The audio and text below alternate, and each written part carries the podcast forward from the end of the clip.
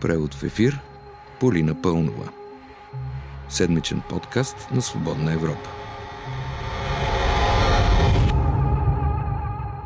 Петък е, вие слушате превод в ефир, аз съм Полина Пълнова. Сигурно сте разбрали, но вече новата мълва е, че Германия наистина е заимствала българския модел за борба с коронавирус. А именно, днес се приема едно решение, а утре се отменя същото това решение. Знаете, тази седмица канцерката Ангела Меркел обяви пълно затваряне на Германия около Великден. Ден по-късно отмени решението си. Явно, виждайки, че западните държави започват да действат като нас, българското правителство реши да подобри рекорда си и да не отменя взето решение чак на следващия ден, а да го направи още същия. Така стана в четвъртък с отварянето и затварянето на нехранителните магазини. Но да започнем по-отдалеч в обясненията си. От понеделник в страната действат по-строги мерки срещу коронавируса, знаете. Бяха затворени ресторанти, фитнеси и въпросните нехранителни магазини с площ над 300 квадратни метра. Тези ограничения действаха до четвъртък, когато министърът на економиката Лачезар Борисов ненадейно обяви. Магазините с нетна търговска площ над 300 квадратни метра, предлагащи нехранителни стоки, могат да продължат своята дейност. Само няколко часа по-късно бе съобщено, че решението вече е отменено и магазините пак няма да работят. Как ще ни стигнат германците, чудя се. По-добре обаче да не ни стигат, защото... Интензивността на нарастването на смъртните случаи все още е висока и България премина от трето на второ място в света след Унгария. Това беше председателят на оперативния штаб генерал Мотавчийски. Българският модел – видими резултати. А те наистина са ясни и видими.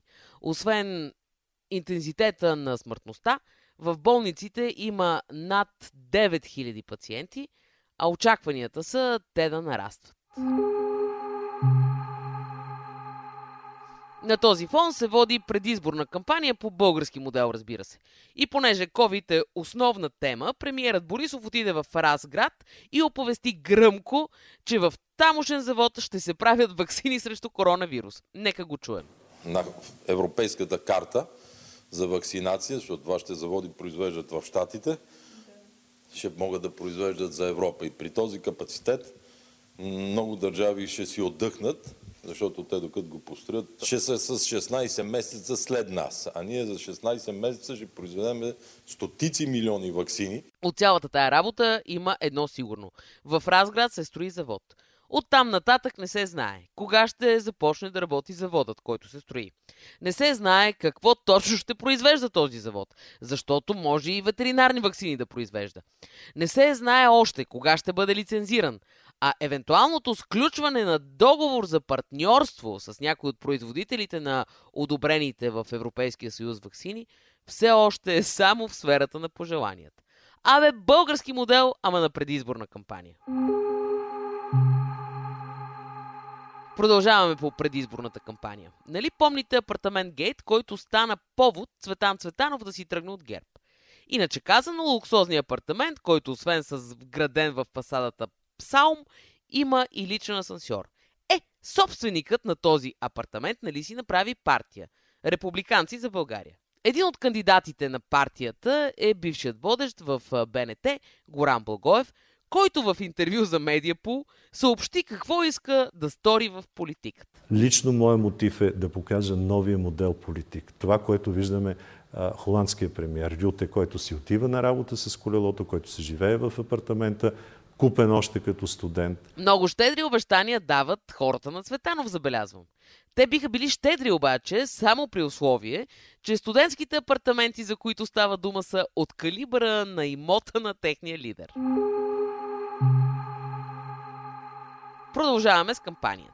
В българската политика отдавна имаме съмнение, че поне в няколко партии култът към личността още е жив.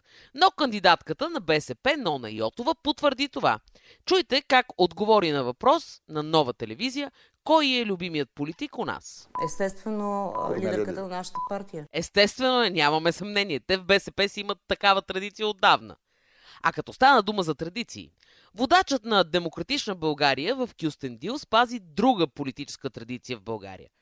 Различни представители на различни партии да искат да влязат в парламента, без дори да са прочели собствените си предизборни програми. Не, тази програма не съм я прочел. Това беше господин Николай Табаков в отговор на въпрос на BTV. Какво още разбрахме от кампанията? Явно за кандидатите на ГЕРБ ДПС все пак са възможен партньор след изборите. Защо? Обяснява водачът на ГЕРБ в Бургас Любен Дилов пред нова телевизия. Просто казвам, че ДПС са хора с много ярко присъствие в политически живот на България, точно в експертния сектор. Така е. Ето, например, господин Делян Пеевски. Той е бивш следовател, юрист, изтъкнат експерт в сферата на сигурността. Даже за шеф на ДАНС беше избран, не помните ли? Да се чуди човек, що ДПС се лишиха от него. Иначе, от кампанията научихме как доктор Петър Москов, чиято партия Кот също се явява на изборите, възпитава сина си. Моя, моя Стефан а, получава и такива подобни паметни шамари, не просто веднъж в живота си, защото, защото мисля, че това е част от здраво. В друга държава доктор Москов би създал бая работа на социалните, ама нали ВМРО ни запазиха от Истанбулската конвенция. Та горкия Стефан. На благовещение обаче ни застигна блага вест. Парламентът окончателно се разпусна, ще кажете вие. И това е така, но по-важното е, че председателката му, Цвета Караянчева, заподозря, че след изборите ще трябва всички да продължим да живеем заедно. За да го унагледи, прибегна и до евангелски истини. Нека не забравяме, че след 4 април всички ние ще продължим да живеем заедно. Нека не забравяме следния цитат от Евангелието на Лука. Всяко царство – разделено против себе си, запустява. И всеки дом, разделен против себе си, пада. Така като се замисля, тези думи на госпожа Караянчева може и да са обещание. Да не казва никога вече на протестиращи. Ходи пеша! Ходи пеша! И накрая не можем да пренебрегнем дейността на прокуратурата. Усилено работи българското държавно обвинение. Залови руски шпиони и по думите на самата прокуратура разби печатница за фалшиви долари и евро в България. Само няколко дни след паричната сага обаче съдът пусна печатарите. Какво се оказа, чуйте адвоката им. Аз няма как да съм убеден, че с високо качество може да се принтират пари от машина 87 година, която забележете е двуцветна, работи с два цвята. Това не са парични знаци. Това са едни хартийки, които са използвани за партията, за кръщанета. След като съдът пусна обвиняемите, прокуратурата оповести експертиза на БНБ, според която напечатаните банкноти не били реквизит, а съвсем си приличали на подправена валута.